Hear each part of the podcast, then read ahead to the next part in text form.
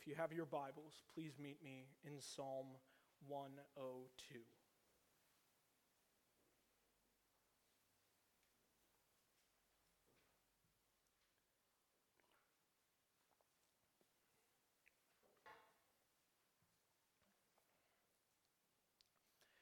The text reads like this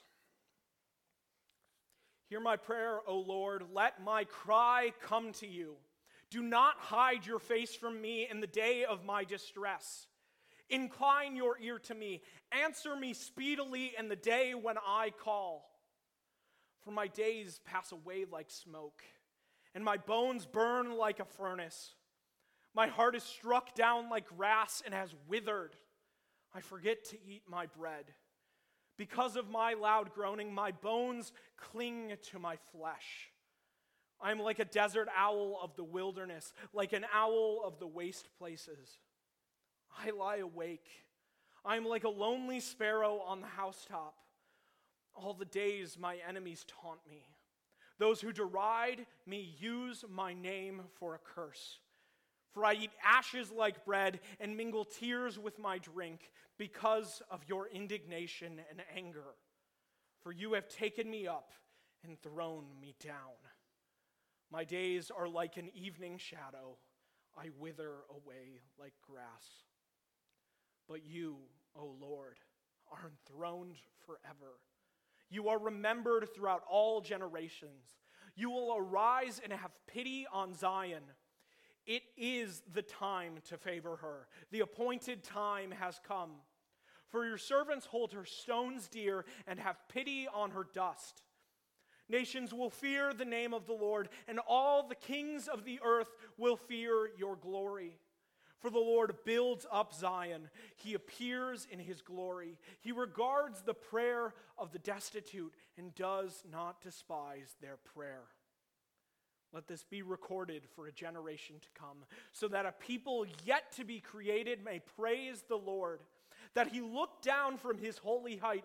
From heaven, the Lord looked at the earth to hear the groans of the prisoners, to set free those who were doomed to die, that they may declare in Zion the name of the Lord, and in Jerusalem his praise, when peoples gather together and kingdoms to worship the Lord. He has broken my strength in mid course. He has shortened my days. O oh my God, I say, take me not away in the midst of my days, you whose years endure throughout all generations. Of old you laid the foundation of the earth, and the heavens are the work of your hands. They will perish but you will remain. They will all wear out like a garment. You will change them like a robe, and they will pass away. But you are the same, and your years have no end. The children of your servants shall dwell secure, their offspring shall be established before you. Amen. We have been looking at the attributes of God throughout the book of Psalms. Throughout the course of this series, we have looked at how our God is the only God, how he is holy, merciful, loving, almighty, and just. All of these attributes are great and comforting to us as Christians, but all of these sermons and all of our time in the Psalms would be in vain if not for this specific attribute of God that we will be looking at together this evening. This evening, we will be studying what it means that our God is unchanging. This attribute is so important to the life of the Christian for so many different reasons, but it is also one of the most difficult attributes for us to grasp. Why is that? Because we, as fallible human beings, are subject to so many changes throughout the course of our lives. We are so used to looking at others as well as ourselves in the process of growth and changing as the seasons go by, as we try to improve ourselves and become better people. If we look at who we were 5, 10, 15, 20 years ago, we would see an entirely different person. As human beings, we are so used to the passage of time, changing us and making us who we are today. But our God is not like that. Because our God is the one who created time and exists outside of it, he is not subject to the same change that we are. Every attribute that makes up who he is has been true since before time began. It continues to be true now and will continue to be true forevermore. The way that the Lord acted towards the saints of old is the same way that he continues to act toward us, with the only thing changing being who we are and how we have cultivated and looked after the world that we live in. We may change as mankind, but our God is unchanging. So tonight, I want to study this very idea about how our God is unchanging. Tonight's sermon will serve as a conclusion in our series through the Psalms, reminding us that because our God is unchanging, each attribute of God that we have studied is not just applicable to us right now in this season of life, but will reign true for all time and forevermore. God is loving, holy, merciful, and just, and will never at any time be anything less than that. So, when talking about our God is unchanging, most theologians use a more specific word to describe our God's nature.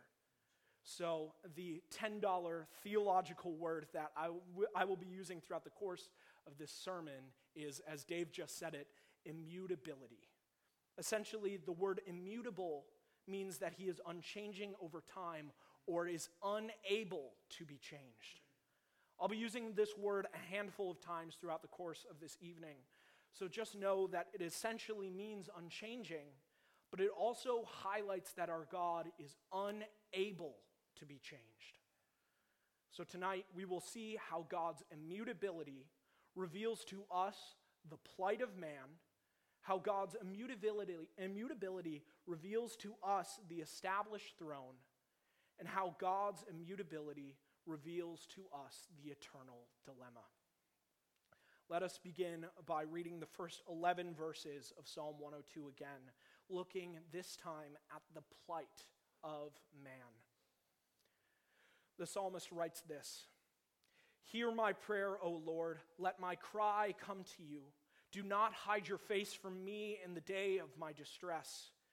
Incline your ear to me. Answer me speedily in the day when I call.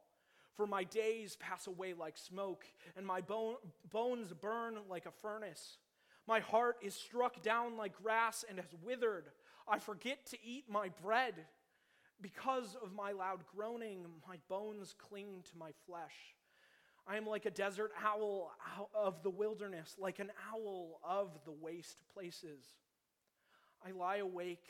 I am like a lonely sparrow on the housetop. All the days my enemies taunt me. Those who deride me use my name for a curse.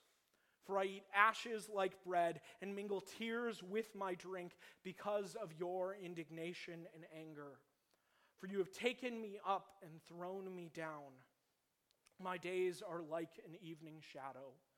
I wither away like grass. So, the author of our psalm begins his writing by crying out to the Lord and asking him to hear our author's prayer. This introduction is not uncommon inside of the book of Psalms, but it is particularly common in the Psalms of lament, which we run into in Psalm 102. The author seems to be lamenting over the physical ailment that he is suffering through, which will likely cut his life short. He cries out to the Lord in anguish, wishing for the Creator to hear the groan of his creation. What is interesting about the historic understanding of this particular psalm is that throughout all of church history, this psalm is considered to be a penitential psalm. A penitential psalm is when the author is expressing penitence or grief and sorrow over the sins that they have committed. In most cases, this involves the psalmist acknowledging and confessing his sins before the Lord. But in our case with Psalm 102, we don't explicitly see this exact relationship happening. But if we look a bit deeper, we will see the exact reason why Psalm 102 is called a penitential psalm. Inside of the lament of our author, he discusses how his life is being cut short, how his grief is causing him to feel isolated, and how his enemies taunt him even in the midst of his pain. So, where does the author attribute reasoning behind this? He attributes it to God's wrath in verse 10 when he says, Because of your indignation and anger, for you have taken me up and thrown me down. This is because the Bible and the Psalms in particular have a very high view of God's sovereignty. If God is truly above everything and nothing is, to, is, is going to ever be able to be accomplished outside of God's will, then the psalmist's suffering is nothing outside of God's control. This brings up a problem that not only our psalmist is dealing with in the midst of his suffering, but that people in the modern day are still asking if God is good, then why is there suffering? The psalmist does not answer it here in this section of the psalm, nor really in any section following, but sits inside of the tension of this question. He knows that our God is good, despite the suffering that he is experiencing. That is then why I think this classification of the psalm as a penitential psalm is so brilliant. Our psalmist knows that our God is good, but laments over the suffering that he is experiencing. He does not get angry with God because he, got, he believes that God is the reason behind it or the cause of his suffering. Instead, he pleads to God for relief, knowing that the suffering that he is experiencing is because of his own sinful heart. When man was created to be in communion with God, there was no suffering because there was no sin. But when man brought sin into the created world, he also let suffering through the door as well. God is not the cause of our suffering, mankind is. But God, in His mercy, then uses the suffering that we brought into the world for the greater good. Think of Jesus in John chapter 9 when he is asking his disciples who sinned to cause a man to be born blind. The disciples think about this for a bit, but then Jesus responds to them by saying, Neither this man nor his parents sinned, but this happened so that the works of God might be displayed in him. God then uses the suffering that we caused to reveal to us his very nature. He looks at us and our self inflicted wounds, which did not happen outside of his sight, but then offers us relief from those very same wounds. Our God is like the Father or is like a father who warns his child not to hurt themselves. But when the child inevitably does, the father points out the lesson that they should have learned and helps them to patch up the scrape, even though the child caused it and was warned against it. God uses our suffering in this way to point us toward Himself and seek relief and rest in Him.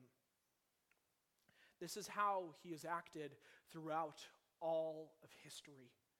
Think of the many instances of biblical characters crying out to the Lord for deliverance and God saving them. I mean, the whole book of Judges is a repetition of this very cycle. When the people of in Judges worshiped other gods and did what was right in their own eyes, God used their suffering to draw them back to him and save them. He acted this way throughout all of biblical history and continues to do that to this very day. This is because our God's immutability, our God's unchangingness, reveals to us the plight of man, in which mankind chooses sin instead of God and brings their own sufferings into the world, highlighting our own fallibility and failures. God remains perfect and holy, yet we choose imperfect things instead. So, what then should we do while we are steeped inside of our lament and suffering? We simply need to be running to God for forgiveness and relief from our pain. I find some sense of irony in making this point as I have been dealing with a kind of similar feeling in my relationship with my fiance, Rebecca. Every night before we go to sleep, Rebecca and I call each other and talk about our days and whatever comes to our heads that evening. And one of the things that we are really learning to do as a couple as we have these nightly conversations is the fact that we want to share our difficult emotions and burdens with one another and encourage each other through these difficult times. The problem that we keep running into, though, is that we want to be selfish with our emotions. We each have a strong desire to help the other person out, help them process whatever is going on in their lives, especially these deep and difficult feelings, but we never want to be the one who is being comforted. This is because we either deem these feelings to be worthless or undeserving of the other person's time. But the thing is, we do this very same thing with our God failing to bring the entirety of our existence and our lives before Him. We have lost the words of lament to our God. But God still wants to be our comforter, even though we have lost that vocabulary, because it is God's very nature to offer us relief from our suffering. We cannot deem our feelings as unimportant because we think they might be undeserving of God's time. The psalmist didn't seem to think so, as the author of Psalm 102 is bringing the deepest despair that he's facing before the Lord, even though, even though he knows that mankind's sinfulness is the root of this pain. God uses our lamenting in our sin to reveal to us his unchanging and never ending love for us. He answers our prayers and gives us relief from our own problems because He is eternally loving and merciful. So when we dwell upon God's immutability, we recognize how we change for the worse and make mistakes, causing us to realize our true need for Him. The plight of man is that we need God but we constantly choose other things instead. So, church, rely on God. For our God has always been there offering to us relief from our own self inflicted injuries. Now, let us continue looking at the next couple of verses, picking back up in verse 12. We'll read to verse 22. It says, But you, O Lord, are enthroned forever. You are remembered throughout all generations. You will rise and have pity on Zion. It is the time to favor her. The appointed time has come, for your servants hold her stones dear and have pity on her dust. Nations will fear the name of the Lord, and all the kings of the earth will fear your glory. For the Lord builds up Zion, he appears in his glory. He regards the prayer of the destitute and does not despise their prayer. Let this be recorded for a generation to come, so that a people yet to be created may praise the Lord. That he looked down from his holy height. From heaven, the Lord looked at the earth to hear the groans of the prisoners, to set free those who are doomed to die, that they may declare in Zion the name of the Lord, and in Jerusalem his praise, when peoples gather together and kingdoms to worship the Lord. After bringing his lament before the Lord. Our psalmist changes from looking introspectively at himself to looking at God, seeing who he is, and seeing that God is the same throughout all of eternity. Specifically, he looks at the established throne, how God is reigning above the heavens and earth forever. If God is immutable and unchanging, that means that his role as the king over all things will never be taken away. If God was not ruling over all, he wouldn't be God because his almighty power is a part of his very nature. Therefore, God's immutability reveals to us the forever established throne. Our God is a righteous and merciful king, and the establishment of his throne throughout all of time means that his acts of mercy and judgment of unrighteousness will reign true throughout all of time and forevermore. For the psalmist, he looks specifically at Zion and the description of it and how God is going to save his people. For the Old Testament Israelite, Zion was understood to be the seat of power in Israel's kingdom because the royal palace was built there. This is the place where the people of God dwelt and worshiped God. So it is of no surprise that we see God say that he will protect this place. The psalmist then looks to the promises that God will deliver and raise up Zion in the midst of his own suffering. But it will not just be his suffering that will be relieved when Zion is raised up. All of God's people will experience deliverance from sin, death, and evil when the Lord raises up his holy city. This is why, for the psalmist, he is remembering that God's people hold her stones dear and have pity on her dust. God's people remember the promise of deliverance that the king has given to his people. And because our God is immutable, that deliverance will always come. He hears and does not despise the prayers of the destitute. Of course, the promises of deliverance cause the people of God to celebrate that the mercy the Lord has given to us. We gather together and we celebrate all that the Lord has done and all that he continues to do in our lives. But we do not let that celebration go to pass on and be forgotten. We remember the things that the Lord has done in our lives by writing them down and recording them so that people who have yet to be born will be able to experience the same joy of celebration over God's mercy and grace.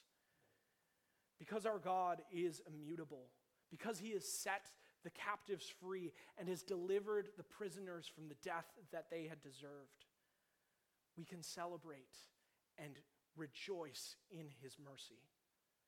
We can rejoice that he is still working today to save sinners the same way that he did decades, hundreds, or even thousands of years ago. Our God saves people. It is his very nature. And each of us has a different story of how God has delivered us from, from the wrath that we deserved.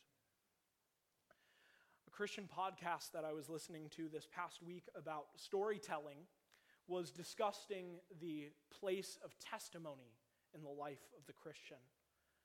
One of the things they were talking about on this particular episode was asking family members about specific moments in time, uh, uh, how the Lord has delivered them or worked through them, saying that this conversation would produce many stories of the Lord's faithfulness that you probably haven't heard before.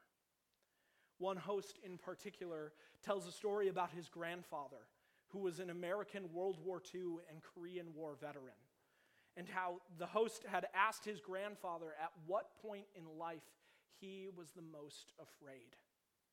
The grandfather flew combat uh, flew, as, flew planes as a combat pilot for the Marines and had some of the craziest war stories imaginable.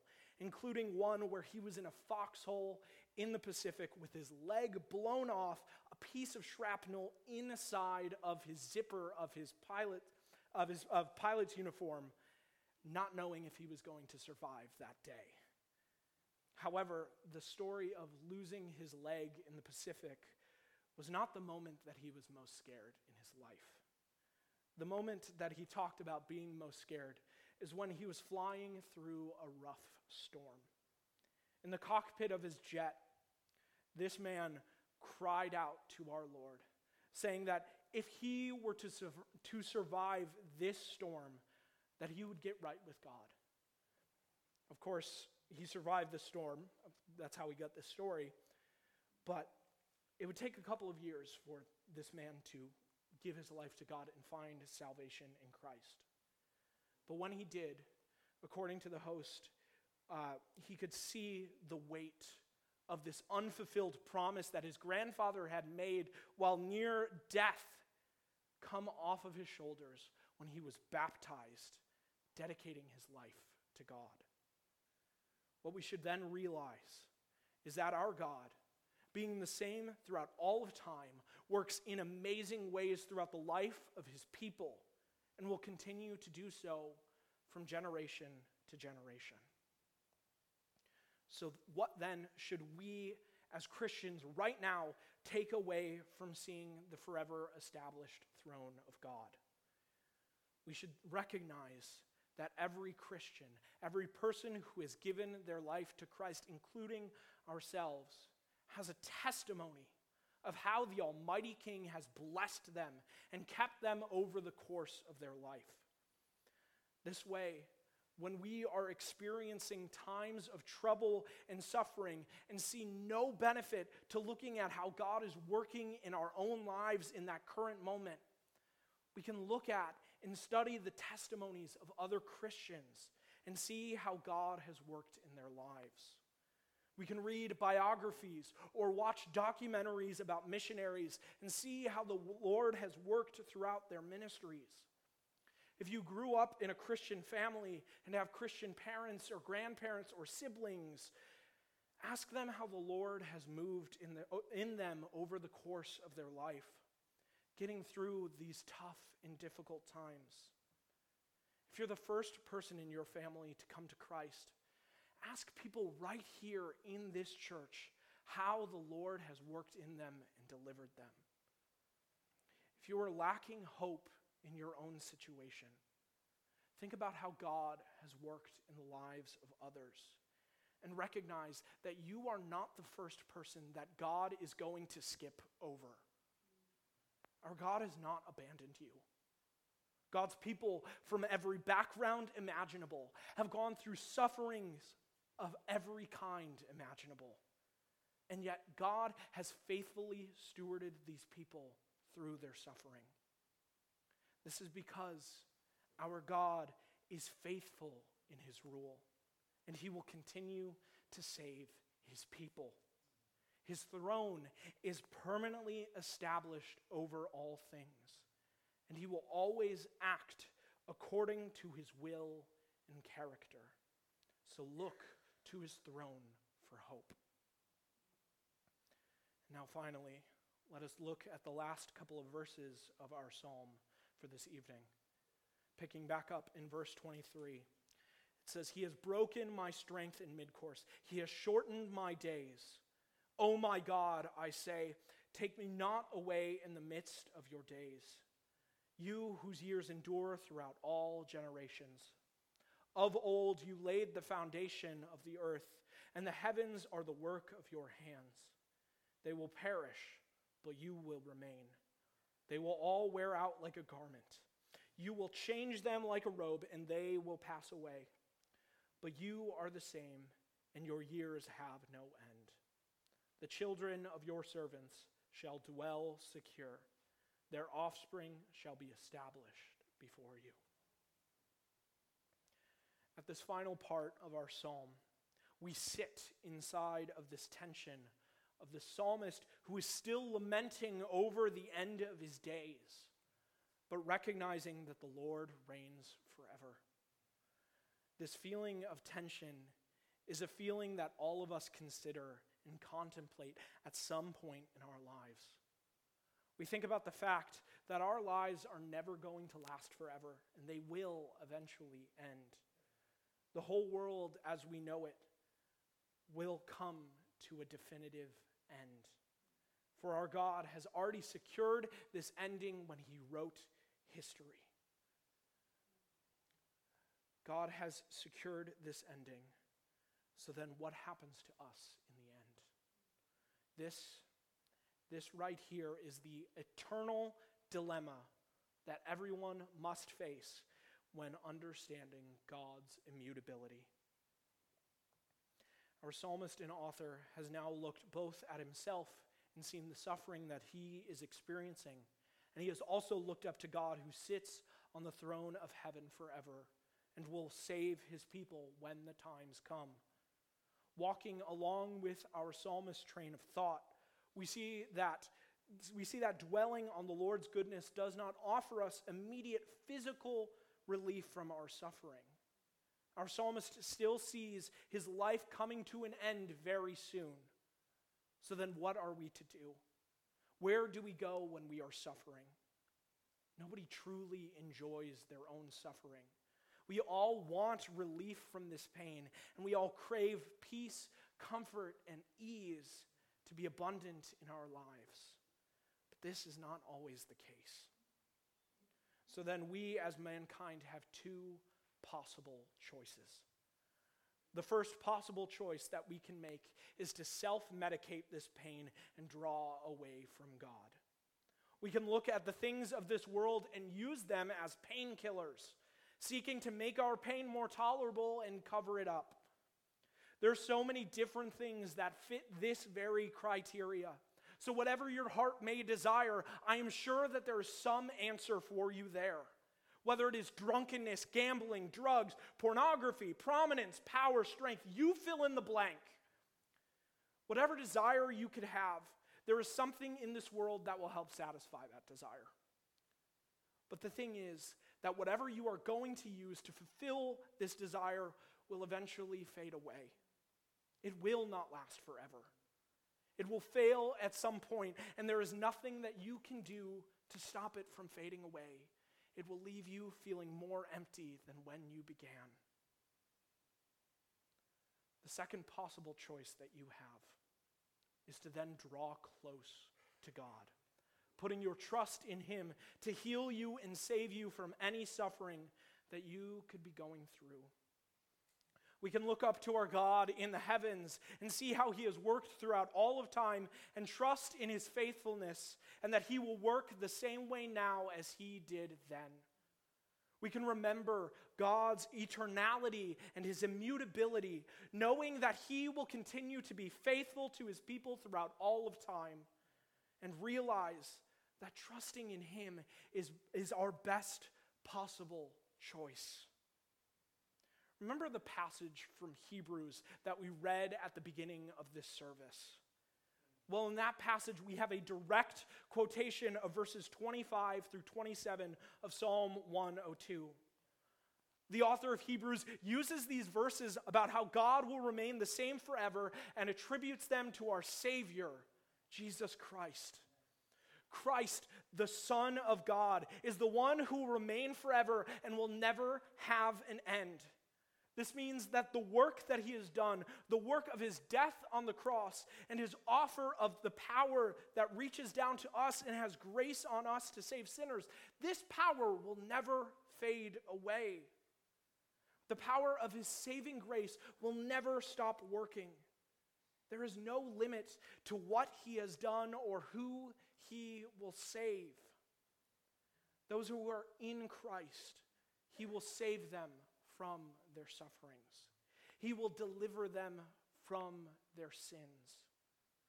The power of Christ has been made known to his people, and it will accomplish what it set out to do. So when we place these two options next to each other, the decision becomes obvious. We must call upon the Lord in all parts of our life, but especially in suffering and lament. Our psalmist describes his suffering in detail, even recognizing God's sovereignty in all of it. But this does not stop him from calling upon the Lord or even walking away from him. Our psalmist chooses to draw near, knowing that God will eventually relieve him from all the suffering that he is facing once and for all. The answer to his prayer may not come immediately, but the promises of the Lord will be completed. The salvation given to us by God is guaranteed to all who call upon him. Our God is a God who offers to us deliverance and always has because it is a part of his immutable nature. So, my challenge for you this evening is both simple and difficult. Trust in the Lord. He has worked throughout all of history, delivering people from their sin and saving them from damnation. It is his very nature to save people. So there is nothing that can stand in the way of him saving you and me from our sins. He is a perfect God whose mercy never ends and his love abounds forever. So throw away any part of your life that takes away your own trust in God. Get rid of the sinful things of this world that work so tirelessly to grab your attention. See that everything created will eventually fade away. Then turn to the immutable, unchanging God and cling to Christ by placing all of your trust in Him. He is the only foundation that we can be sure will be the same and hold steady yesterday, today, and forevermore. Amen. Let's pray.